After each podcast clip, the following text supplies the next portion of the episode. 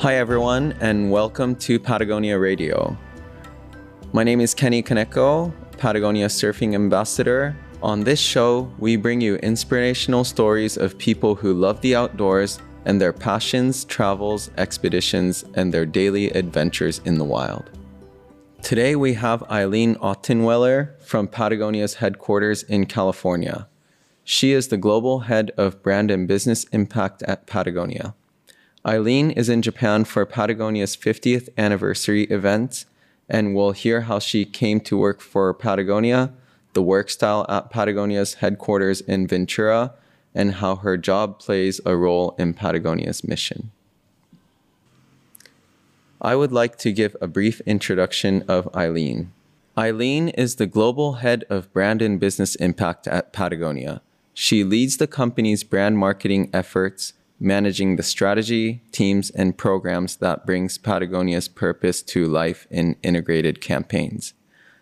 Aileen is passionate about driving environmental and societal changes and finding ways to turn consumers back into conscious citizens and activists.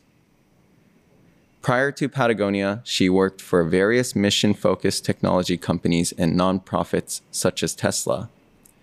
She grew up in the middle of the United States, and thanks to her Midwest roots for keeping her grounded and for fostering her deep love and appreciation for the nature. When she isn't working, you are likely to find her outside cycling, swimming, backcountry skiing, or trail running. Hello. Hello. Welcome to our podcast. Thank you so much for having me. How are you finding Japan? Oh, I love it. I really do. Um, I've been once before, but only to Hokkaido. This is my first time, the main island, Tokyo. And I just, being from or living in Southern California, it's not very green most of the year. Mm. And so I find myself just like taking photos of every tree and plant I see. wow. Um, so I know you've been to Hokkaido, but what are some of your favorite things about Japan? Oh gosh, um, I think. Well, my favorite places in general usually are because of their natural beauty, and Japan I think is spectacular in that. Um, and I think I have just a, a deep appreciation for Japanese culture um, and even from you know modern day transportation, being able to take a train to so many places that's so different from where I live in California. You know, there's like one train, it has a few stops, it's on time maybe 10% yeah. of the time. Um, everything's about cars and getting places super fast. Um, so, so yeah, the, from the transportation just to the the I guess the um, how old everything is, yeah. like the history. Um, we were visiting in Kamakura yesterday. We went mm-hmm. to see the the Buddha, the okay. big Buddha, and um, they were talking about how a typhoon knocked down the um, the building around Buddha, mm. like six or seven hundred years ago. Mm. And I was like, that's longer than the US. Yeah, yeah like definitely. Been around. So yeah, just a few things I could talk about that. yeah, for sure. I mean, Japan is like so old, you know. I yeah. grew up in the US and when I came back it's just such a different culture and yeah. everything's just there's so much history to everything. So Totally. It's a it's a big change, you know. Yeah. Um but maybe if you can give us a little introduction about yourself. Yeah. Cool. Um, yes. Yeah, so I feel like I always start out describing myself as a Midwesterner, which I know some people, when you think about home, some people, like everybody has their own perspective on like what is home. And I think for me, being from the Midwest, it's um, stereotyped in the US as having a bunch of really nice, polite mm-hmm. people. Mm-hmm. And um, I, well, I think that can be moderately true depending on, you know, the day or time for me. But being from the Midwest um, really, I think, represents uh, a perspective I have on just people in general. Mm-hmm. Um, so was raised in a moderately like conservative town, but um, raised by uh, a big Irish Catholic family. Okay. And I lived in the same neighborhood as a lot of my aunts and uncles. My grandparents were one neighborhood over. Yeah. My grandma was like the matriarch of our family. So I was constantly surrounded by like probably eight to 10 kids, cousins at any given time, and a lot of adults. And so I just like had a very, um, I guess, interesting perspective of like recognizing that my family dynamics were unusual compared to the nuclear small families of the friends around me. Um, but but yeah, so being from the Midwest and my my family and upbringing definitely have shaped a lot of who I am Mm-hmm. and how I have ended up approaching work Okay. too. Um, in, in what ways? Yeah. Um, I've been reflecting a lot on this, especially during COVID and the past few years working at Patagonia. Of um, I was taught to be in service to others from a very young age. It was like you think about what you're good at, think about your skills, and then think about how that's going to help other people. Um, and so uh, through my schooling and like growing up, I was always thinking about like, what am I good at? Like, I'm really like comfortable being around people, so that's because I have to be. Yeah, yeah, for sure. And I'm used to being in like a bunch of dynamics, whether it's being the oldest or the youngest, or like getting um, a lot of resources, or having to like fight with my siblings over things. So um, yeah, that that all had a, a big influence, I'd say, on um, what I decided to do with my life in terms of work and how I spend my time. So I'd say the main question I've been thinking about when it comes to work is um, how what what type of work um, and what type of setup has the greatest positive impact on society. Seems like Big questions. perfect for the job you're at now. Yeah. You know, right? yeah. Yeah, I mean, yeah, it's been a it's been a really interesting journey. I think um, thinking about how yeah the type of company structure, what places actually have a positive impact on society. I've worked for nonprofits. I've worked for startups.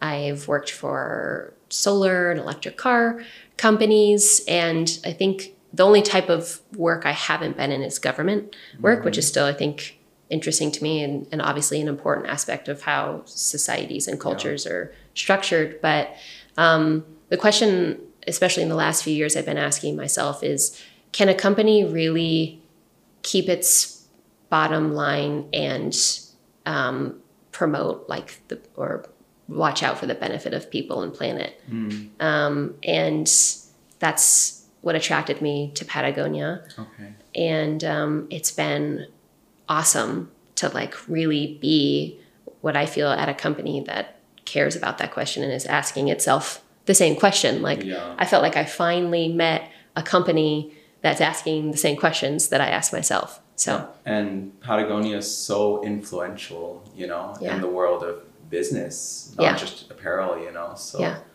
what Totally. you guys do is, you know, it's it benefits Mm-hmm. and it affects everyone on the planet. yeah yeah yeah, it's really um, i'm inspired daily by the types of questions i get to ask at work that um, in my previous experience and just from people i know friends and family uh, not everyone gets to to ask the question of how do we um, inspire people to take action on behalf of people on the planet and how do we get people to positively change their behavior so that we can exist and um, help uh, shepherd a better future in the face of the climate crisis. Like those aren't normal questions to ask No. company Yeah, it's it's Yeah. it's not something you say at a board meeting at a, no at a solar company or Yeah. An electric vehicle company, right? Yeah. totally totally and like working in those places was was inspiring in a different way of really um, both in solar in um, like 2010 to 2015 in the us there was a rise of tax credits and benefits and um, i feel like a second awakening for at least americans to think about energy as something that's beyond a commodity. Like most people flip on a light switch and don't think about where it comes from.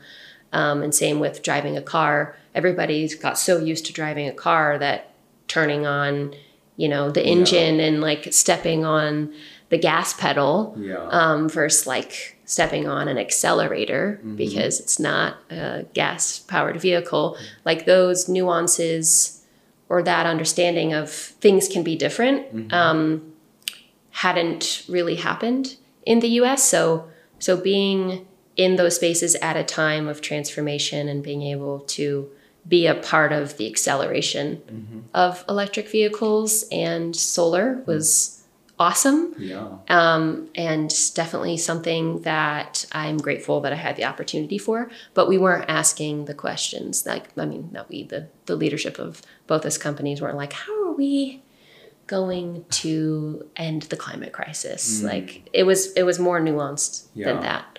Definitely.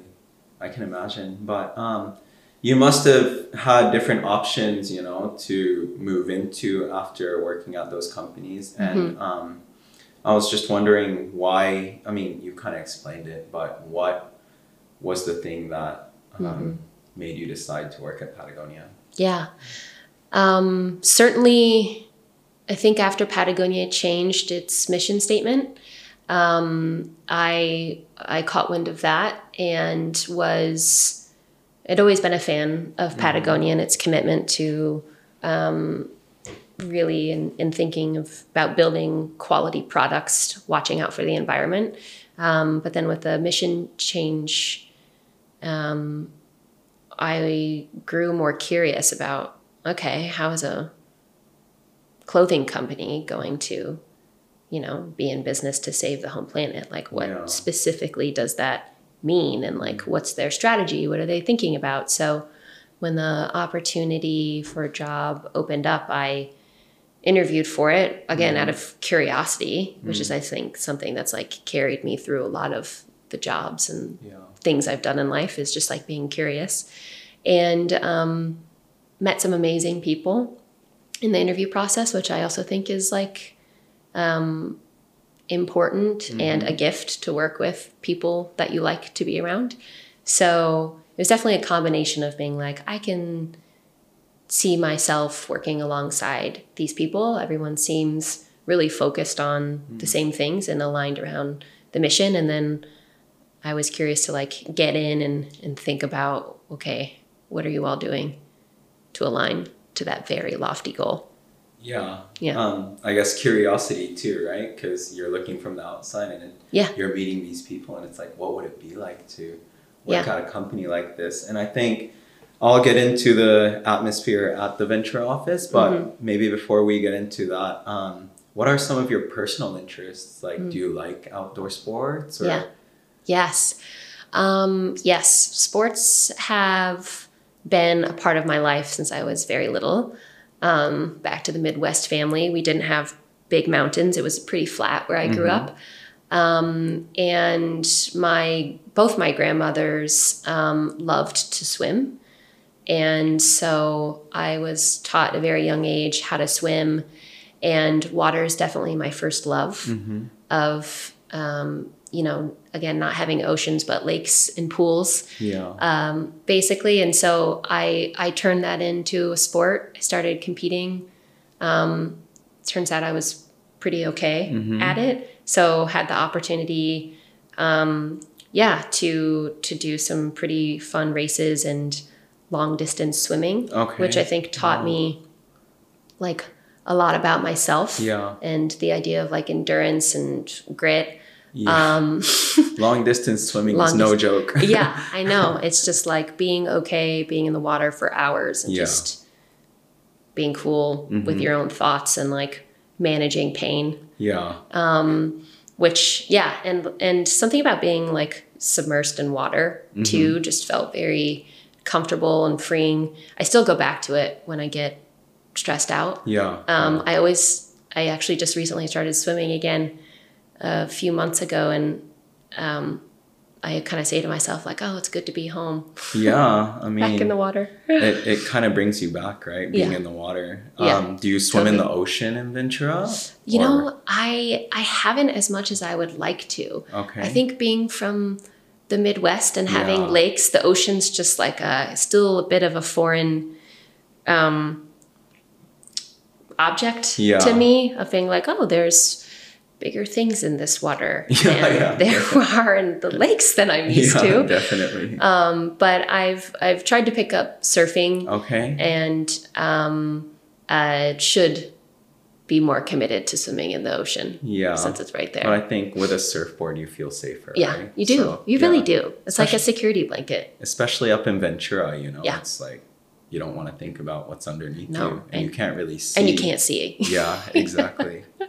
yeah, so um, swimming was a great introduction to sort of the world of organized sports. yeah. Um, it was sort of like I could be on a team and I could participate towards a, a bigger goal, but I had my own lane hmm and I could push myself as hard as I wanted to. Yeah. Um, and I think that that has carried through through the rest of like the sports I've been interested in. So backcountry skiing, trail Mm. running, biking, they're all kind of the same Yeah. individual, but also can be connected to a larger team, um, which very much is the ethos and the founding of Patagonia as well. For sure. Yeah. Seems like you're, you know, it's a perfect match, kind of where you're at right now with Patagonia. Yeah, it's weird. I kind of like when you say that. I'm like, no, nothing's perfect. But um, yeah, it feels it it does. I feel very connected to uh, to the both the the founding of the company and the sort of the core principles and values yeah. and how we we express those today. Yeah. Okay. So maybe if you can, you know, let the listeners know, I think the people listening to this podcast will be very interested at Mm-hmm. What it's like working at Patagonia Mm-hmm. and what the atmosphere at the office is. So, um, first question I have is how do you commute to the office? Do you live close to the office or? Yeah, I do. I live very close, and that was intentional. Um, previously, I was in the San Francisco Bay Area and had to commute using trains and buses about an hour and a half each way Wow. to work. Very long. It was Yeah. about 50 miles away. And again, back to like transportation, California in the bigger cities has some of it figured out, but it's still not where it ideally could Yeah. could be. Yeah. It's not in it. It's not living its its best expression. Yeah, I'd say. exactly. Um, so when we moved to Ventura, I was interested in being able to walk or bike to work. Okay. Um, I love to bike to work, and so my bike commute is about four minutes, Wow. and my, my walk commute is about ten. wow. It's a short bike commute. it's very short. Sometimes, um, I've never told anyone this. Sometimes I just like go an extra long route, like a very Yeah. you know roundabout way of getting in, just so I can have like a few more minutes to yourself. to, my, to myself before I start the day. Yeah. Um, but I'd say, you know, that's that's probably pretty true of of my other colleagues who live in Ventura. So our main offices are in Ventura, California. Um, but we also have people that live in the surrounding areas, so Santa Barbara, Ojai, some even in LA. So some people have a little bit longer commutes where they have to use cars yeah. um, to get to, but I, I feel very fortunate that I was able to find a setup where I could be so close.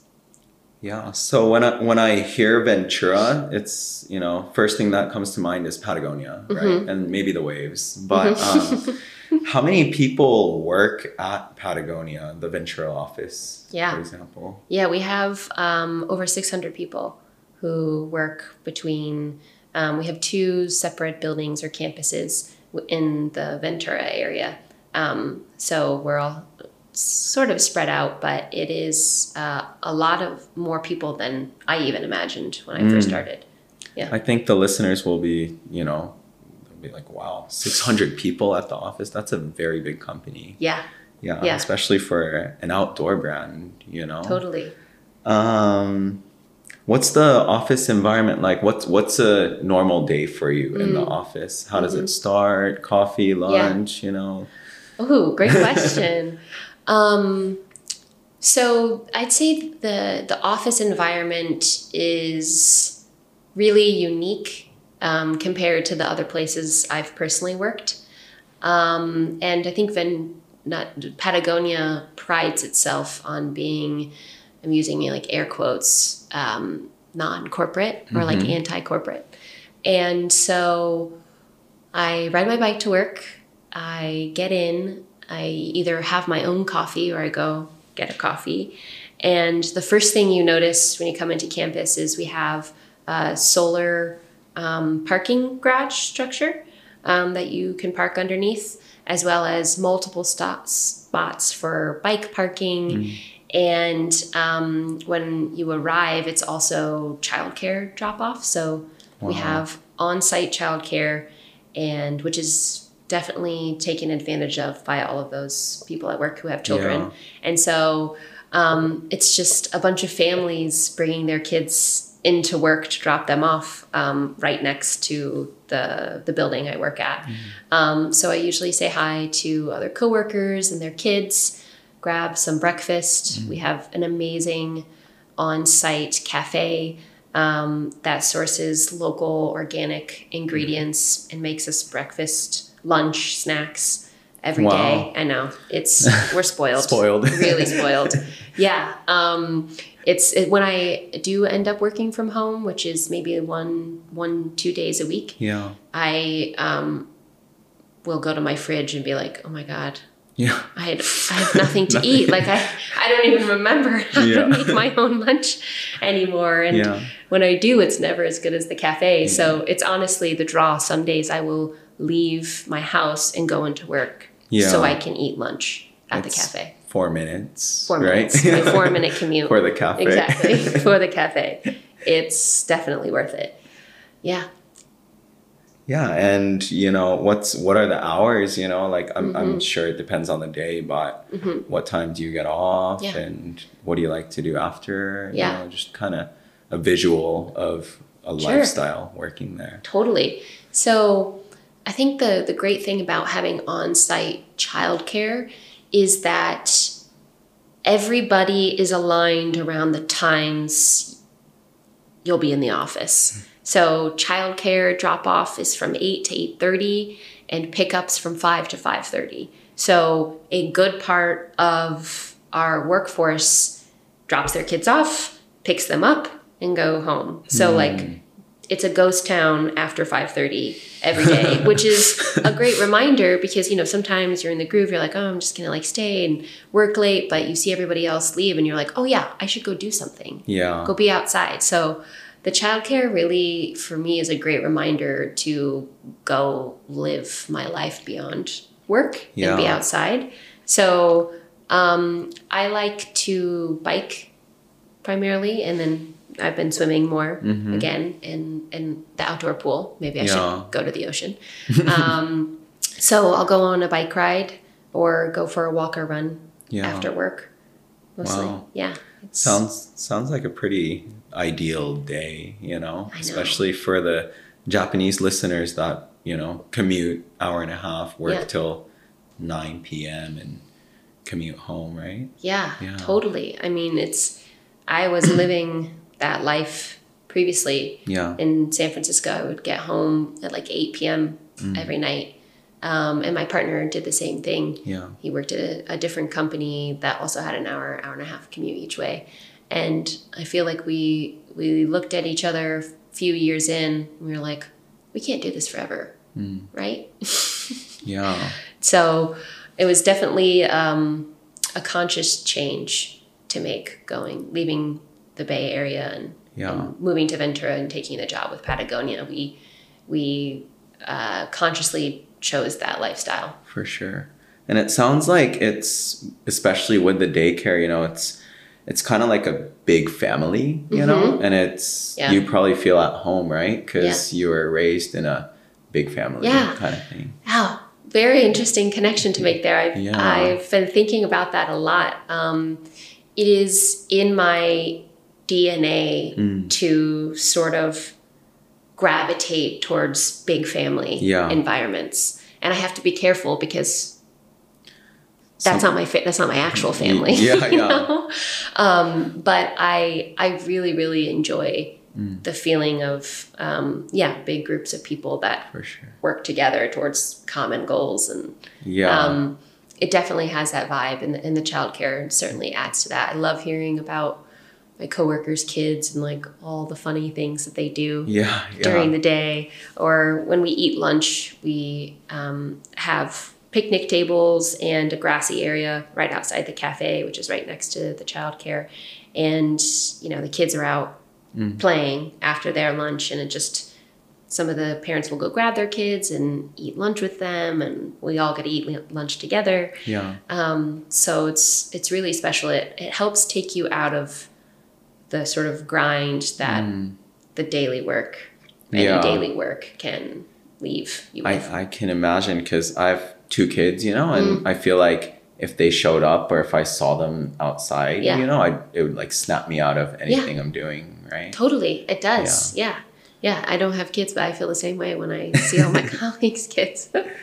So does everybody that work there, um, you know, are they into outdoor sports Mm. or do you guys go, you know, like trail running or Yeah. surfing together? totally. Yeah. There's a lot of that. It's very, um, it's very inclusive uh, in in that you know if you start at Patagonia and you aren't a fan or haven't been participating in any of sort of our core sports, there's there's always a group of people that are willing to go out. When I when I moved to Ventura, um, I had surfed a couple of times, but Yeah. Wasn't a regular part of my life in in San Francisco, and I was so surprised and happy to see like how many of my colleagues would ask me if I'd want to go surf with them.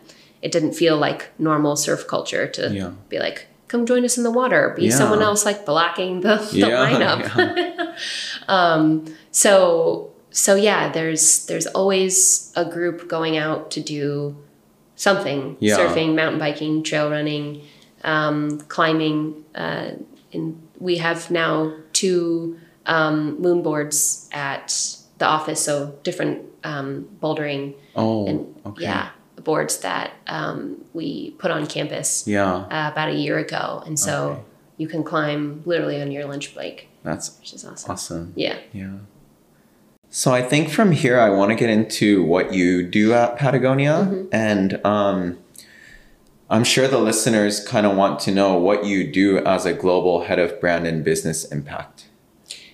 Yeah. That's Okay. a it's a big title, you know. So what what do you do at Patagonia now? Great question. Yeah. Um, so my job title, brand and business impact, um, was really meant. I think after the mission statement change, um, Patagonia and the leadership team started asking themselves, how are we going to reflect this audacious goal of being in business to save the home planet? How is that reflected within the rest of the organization? And um, my job is to think about marketing in an unusual way to ideally help us realize our behavior change goals. So I think about from both the business perspective and Patagonia as a brand, how can Patagonia serve as a beacon for our broader mission statement and connect that to other businesses and, and people? Um, so, yeah. Yeah. Um, I think when when you hear that, it it sounds very big and broad. Um, maybe even for me and the listeners, you know, like what what in what ways have you done it in the past? You know, what projects have you worked on in the past? Maybe that will give us a picture. Yeah. A little bit a little bit more descriptive, I guess, about what what you have done, maybe. Yeah. Totally. Yeah. So, um, what that practically looks like on, on a daily basis mm-hmm. is I oversee our global marketing strategy and um, really in alignment with our 50th year anniversary, we spent the past few years thinking about what do we want the next 50 years of business to look like? If Patagonia is a 100 year experiment to help challenge how business can help be a part of saving the home planet and um, coming up with solutions to the climate crisis. Um, my job is to think about how we use marketing tools to help change people's behavior mm-hmm. um, so that we have a fighting chance mm. at solving the climate crisis. Mm. And there's sort of three key areas that we focus on for behavior change um, that I'm responsible for from a marketing point of view. Mm-hmm. And that's how are we empowering and building more activists for mm-hmm. environmental and social justice causes? How are we connecting more people to nature through mm. the sports that we do? And then how are we changing people from, we call people consumers today. Mm-hmm. How do we change them from consumers back to responsible product owners? Mm. Um, and so those are sort of the three key aspects of behavior change that mm. we look at. And from a marketing point of view, you know, typical company marketing structure is what are the ways that you're connecting to your audience uh, to help sell more product? Mm. Convince them using all of the different tools, whether it's paid media, different types of advertising, mm. in store displays to get them to buy more things. Mm-hmm. That's sort of like the traditional apparel marketing concept. Yeah. And so I feel so fortunate that I get to spend my time using those same tools. We call it like the dark arts of marketing. Mm-hmm. Get to use the dark arts of marketing to positively change people's behavior instead of negatively change people's behavior. Mm. I use the example of the tobacco industry convinced a bunch of people about 50 years ago that smoking was a great idea. Mm.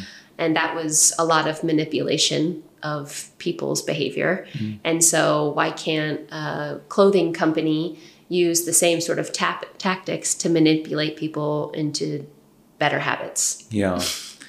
um, you know, you talked about the three different ways that you approach marketing and one thing um, that kind of caught my interest was the first one where mm-hmm. you you know increase the number of activists through mm-hmm. marketing um, that sounds like a very from my perspective a very uphill battle because you know you can get people to go into nature through product and you know the other two but you know changing people to become activists is you know it's it's a big challenge and um, i think about it myself sometimes you know through my sport how can i get people to be more you know conscious and active and an activist you know for the environment? Um, what is what do you think is the best way to approach that? Great question. Um, i think for any company interested in creating or thinking about activism, I think you first need to think about what are the values and what are sort of the products that the company, like, what is your differentiation mm-hmm. as a company? And so um, I have some good friends at other apparel companies like Cotopaxi, which mm-hmm. is a mm-hmm. smaller outdoor brand yeah. based in the US. And their focus is really on human rights and um, labor rights within mm-hmm. the apparel supply chain.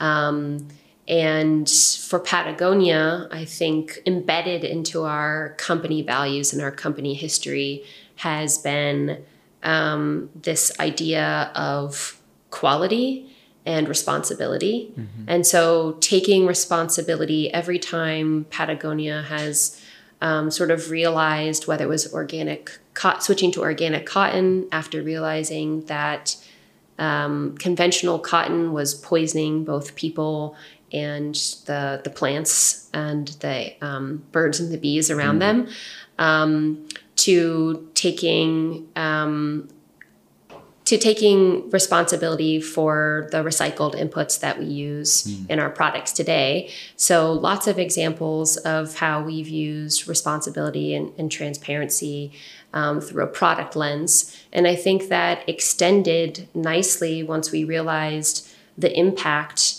um, that all companies have on the environment and people. Um, from founding our 1% for the planet, so taxing ourselves and giving that to grassroots nonprofit, that gave us a window of opportunity mm-hmm. to decide okay, this is something we can do to take responsibility to make sure that we're funding the groups on the ground connected to environmental issues. How can we connect more people to that? And so, activism for Patagonia really stemmed from our business mm-hmm. and thinking about how to pioneer a more responsible um, way of doing things.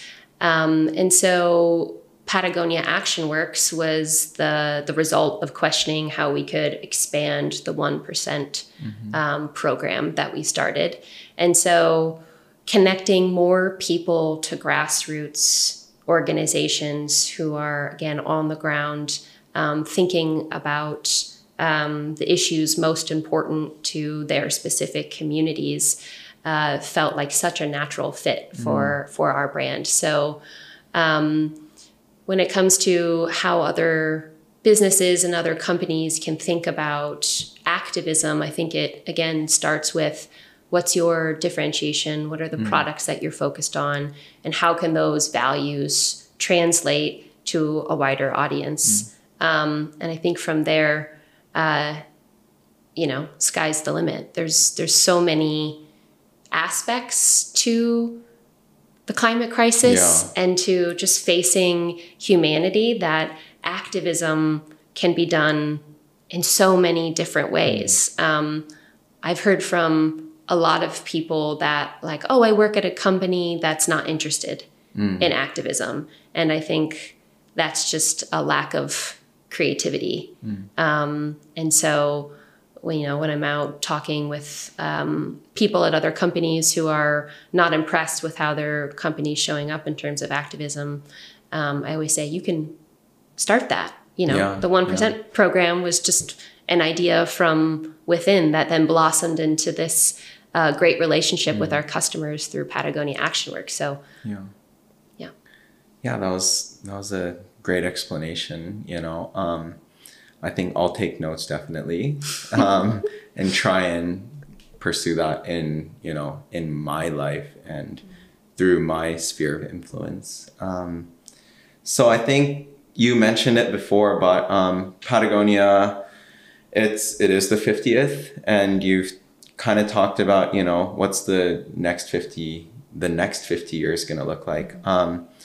can you maybe tell us a little bit about um, what the 50th is and um, what's the message and what are the actions you're you guys are looking to take and why it is so important? Yeah, of course. Um, yeah, I, I, sort of use the 50th as a, as a way to explain what I do and what I'm focused on. Um, but yeah, the the our thinking around our 50th year anniversary really did start two years ago during the beginning of COVID, mm. really. Um, working from home, knowing that the 50th was around the corner, we started a series of conversations internally to really ask ourselves what that meant, you know. Um, at the time, and still, the, the climate crisis is getting worse we helped pioneer organic cotton supply chains within the apparel industry, but still mm. less than 1% of the cotton grown for clothing is farmed organically. Um, it can feel at times, and it did feel at times like we were doing this great work, but it wasn't having the impact that we we want it to have mm. or we're not moving at the speed that we mm. need to move in order to have a fighting chance against the climate crisis and so our 50th year message was in reaction to the commitments we wanted to remake to ourselves mm. internally um, we want we wanted and we want all of the employees to know how seriously we take the the issues um, of the climate crisis. And if we want to be a company that's around for another 50 years, we we have to um, develop um, and innovate faster and change people's behavior more quickly and just get more people on board Yeah. um, with with the change that's necessary. And so um, the question that kept coming up is for us is what's next? You know, what what do we want the next 50 years to look like? And and that was the inspiration for our 50th campaign was how do we communicate the values and the commitments that we're making to ourselves? What do we want to take forward and what do we want to leave behind? And how do we communicate that um, to our customer community and to people more broadly? Ideally, to inspire people to want to try and to inspire the idea of possibility that there is um, possibility in fighting the climate crisis Yeah. and um, surviving as a business and surviving as a species beyond the next 150 It's- years. Yeah, it's, I mean, I think the past 50 years, you know, how everything moved was much slower than right now or the next 50 years, you know, and I can't, it's such a big mission to what you guys are trying to do with, you know, with at Patagonia. And, but I think it's very necessary because, you know, the mainstream is kind of moving in a different direction, right? Um, but it must always feel like a uphill battle, you know. How do you what? How do you guys stay motivated at you know at work and within the team? Totally. It's a it's a great question. I think um, I've heard it termed as uh, eco conscious fatigue or like climate fatigue of just when you're focused on um, trying to change the current trajectory of the climate crisis whether you're a scientist doing work or you know in marketing trying to con- con- convince people to change their behavior um, it can be really exhausting and depressing. Yeah, and so I can imagine. you know lots of things can can be depressing but certainly um, talking about these big lofty goals. Yeah. And so for us you know we kind of go back to our roots and the connection to nature is such a primal important um, i guess aspect of being human to begin with. And as a company founded in our love of outdoor spaces and places um, it's it's always it's always really important for us to remember to go outside yeah, and to remember what we're fighting for. Um, so, you know, I know Yvon Chouinard has a quote of um, the the best cure for depression is action, um, and so we try to do that both in our daily work and then take time to go act and be outside, play outside. yeah. That I think hearing you mention that, um, that sounds like the biggest motivation, right? It's like in 50 years, if we want to surf or if you want trails or, you know, if you don't want everything to be VR, you know, like you kind of have to take action, right? Yeah. Yeah. I think that's a good message for the people in your sport community Yeah. that yeah. haven't gotten on board with being, you know, activists or, or For fighting sure. for whatever the the issue. Yeah, because we take it it for is. granted. Mhm. Yeah. Yeah. Definitely.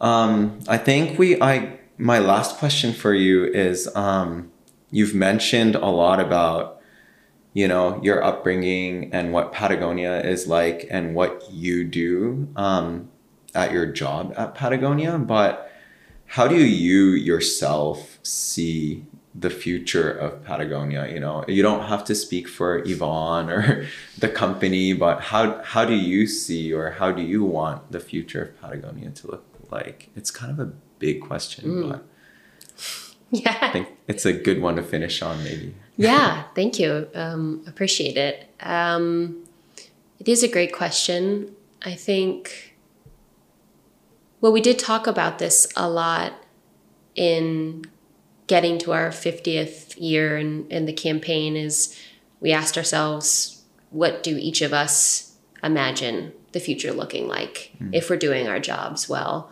Um, what type of place would I live in? How would it be different from today? How would my work change? Um, and so when I think about the future of Patagonia, um, there's still a lot of the things that I love about it today mm-hmm. that I think would stay intact. You know, um, you have a, a group of people who are committed um, to to doing the work for um, people on the planet. Mm-hmm. Um, and I think that that would remain sort of at the core of a group of people who are uh, committed to a life of service for hmm. others in many ways.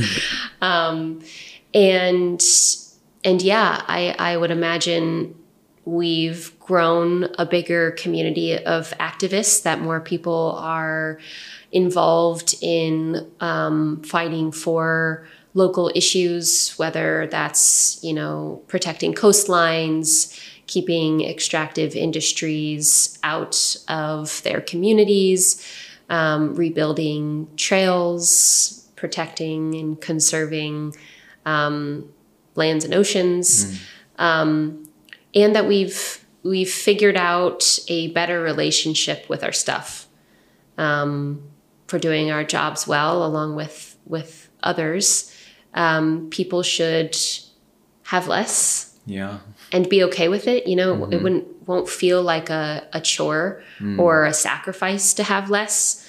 Um, we'll we'll have less. Things will last longer, and we'll be more focused on um, spending time outdoors and, and with each other yeah. and in nature versus indoors. consuming in, in, indoors. Yeah, yeah exactly. Yeah, wow. Um, I think that I'd love to live in that future, you know. yeah. Let's make it happen. Yeah, let's make it happen. Um, thank you, Aileen, for your time today. And um, I think the listeners will love this podcast. Um, I personally really enjoyed it. And um, have a great time, you know, rest of your trip in Japan. Thank you, Kenny. Really appreciate it. It's been Thank a you. pleasure to be here. Thank you.